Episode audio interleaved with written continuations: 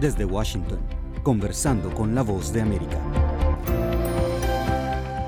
Bienvenidos, estimados oyentes. Les saluda Joconda Tapia y hoy en Conversando con la voz de América volvemos a poner los ojos en Cercano Oriente.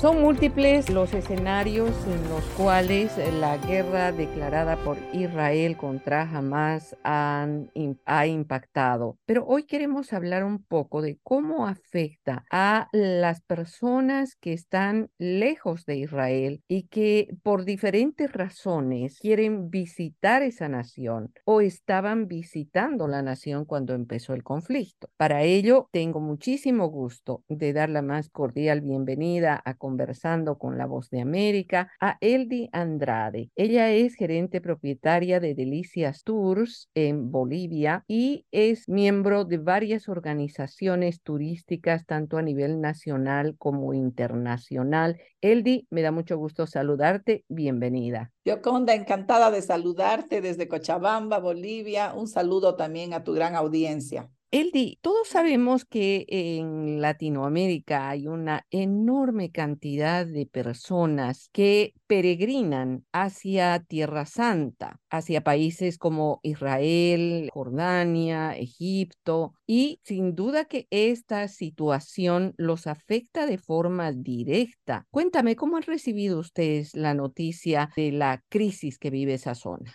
Bueno, en primer lugar, muy triste. Sabemos que Israel tiene conflictos desde hace muchísimos años en la franja de Gaza. A pesar de todo eso y cuando uno viaja, vive en las calles eh, mezclada con los jóvenes, con sus eh, ametralladoras, sus eh, vestidos de militares por todo lado, pero eso ya no llama la atención al turista porque se sabe que Israel siempre está en conflicto. Es muy triste así que nuestra tierra santa para los cristianos esté ahora tan convulsionada en una guerra. Nosotros, eh, particularmente mi agencia y muchas agencias en Latinoamérica que se ocupan de trabajar y hacer peregrinaciones a todo el mundo, sin duda es este lugar, Tierra Santa, el más requerido por las personas, ¿no? De estar en lugares importantes donde ha tenido lugar el nacimiento, el misterio, la muerte y la resurrección de Jesús, es eh, realmente un destino donde todo el mundo quiere llegar algún momento y la mayoría de la gente siempre es la gente ya jubilada, mayor, que va con esa fe y esas ganas de estar y caminar por donde ha estado Jesús. Nosotros particularmente teníamos un grupo que sale los primeros días de noviembre, un grupo muy preparado de todo el año porque se hacen charlas, reuniones, con mucha ansiedad y anhelo de llegar a ese país. Por supuesto, vamos a tener que anular el viaje más largo, siempre se hace por Egipto, Jordania, se llega a Israel por una semana para visitar todas las maravillas que tiene ese lugar para los católicos.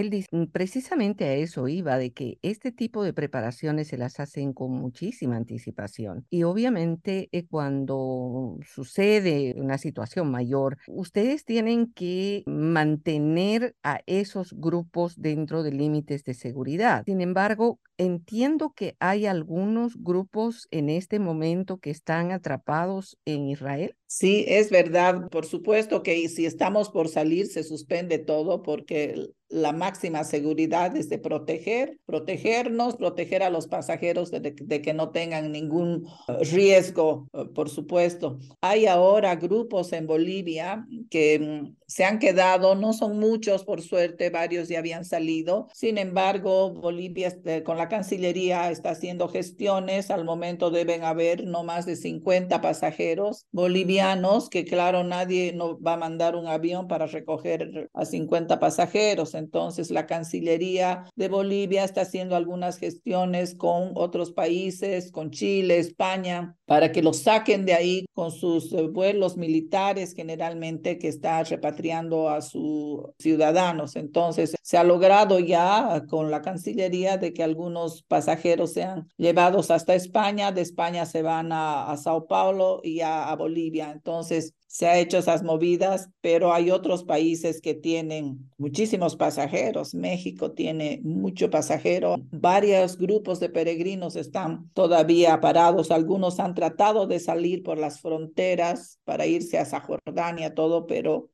se ha complicado también la frontera, entonces van a salir de aeropuertos más chicos de Israel hacia otros países para poder sacarlos. Claro, como una especie de, de puente, si se quiere, para, para poder eh, volver, ¿verdad? Uno de los temas que seguramente más preocupa a las personas que quieren visitar Israel es si esta situación les permitirá en algún momento cumplir con ese sueño, Eldi, porque la situación es bastante compleja, pero además con todo lo que ha sucedido, los ataques y los bombardeos, muchos de estos lugares turísticos podrían estar afectados. Con seguridad, Yoconda. Bueno, la gente que quiere hacer eh, como sea este viaje a Israel, a la Tierra Santa, está dispuesta, por supuesto, a esperar, a esperar algún momento que todo se arregle. Inclusive ellos con la esperanza decían, ay, tal vez podemos ir para la Navidad, Año Nuevo. Sabemos que eso va a ser imposible porque no se acaba todo tan rápido. Además que allá cancelando tantos grupos y como tú dices, pueden ser dañados lugares importantes que ojalá no ocurra. No se tiene que postergar definitivamente hasta el próximo año cuando todo esté más o menos calmado, si Dios quiere. El tema es el económico, ¿no? Eso, eso te iba a preguntar, ¿cuál es el impacto económico que sufren? Es grave porque se emiten los boletos, se pagan los hoteles,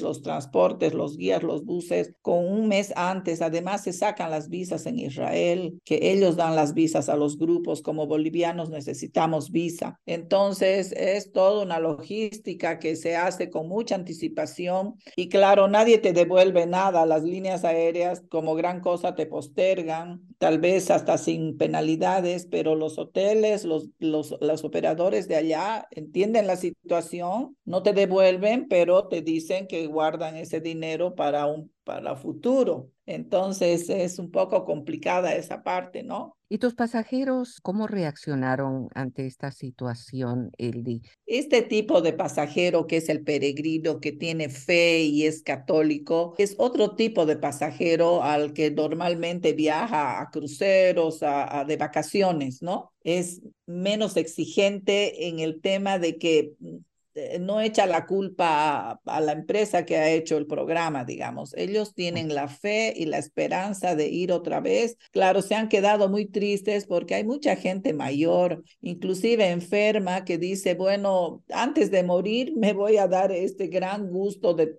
pasar por la tierra del Señor. Entonces, da pena de esa gente que tal vez ya no pueda esperar, ¿no? Tenemos algún caso así, pero los demás están dispuestos a esperar con la esperanza y la fe y en cadenas de oración para que primero el, este país Tierra Santa no sufra mucha muerte y, tristeza y devastación en, el, en estos lugares santos. Tras las huellas de Jesús es como se llama este viaje que tú organizas, ¿verdad? Y me imagino que tiene eh, un impacto muy grande precisamente en las personas que van y visitan estos lugares. Eldi, muchísimas gracias por tu tiempo para comentarnos lo que ustedes a miles de kilómetros de distancia de Israel están sintiendo como impacto de esta guerra que se ha declarado contra Hamas. Te agradezco muchísimo. Gracias, Joconda, un gusto. Eldi Andrade, gerente de Delicias Tours, la operadora que programa peregrinajes latinoamericanos hacia Tierra Santa, compartía con nosotros la tristeza que embarga a muchos pasajeros que tuvieron que postergar sus viajes debido a la situación generada por la guerra declarada de Israel contra Hamas. Muchísimas gracias a nuestra audiencia por seguirnos. Como siempre, los invito a que no se pierdan las entrevistas diarias de nuestro podcast Conversando con la Voz de América. Está en nuestro canal de YouTube y en la página web vozdeamerica.com. Hasta la próxima.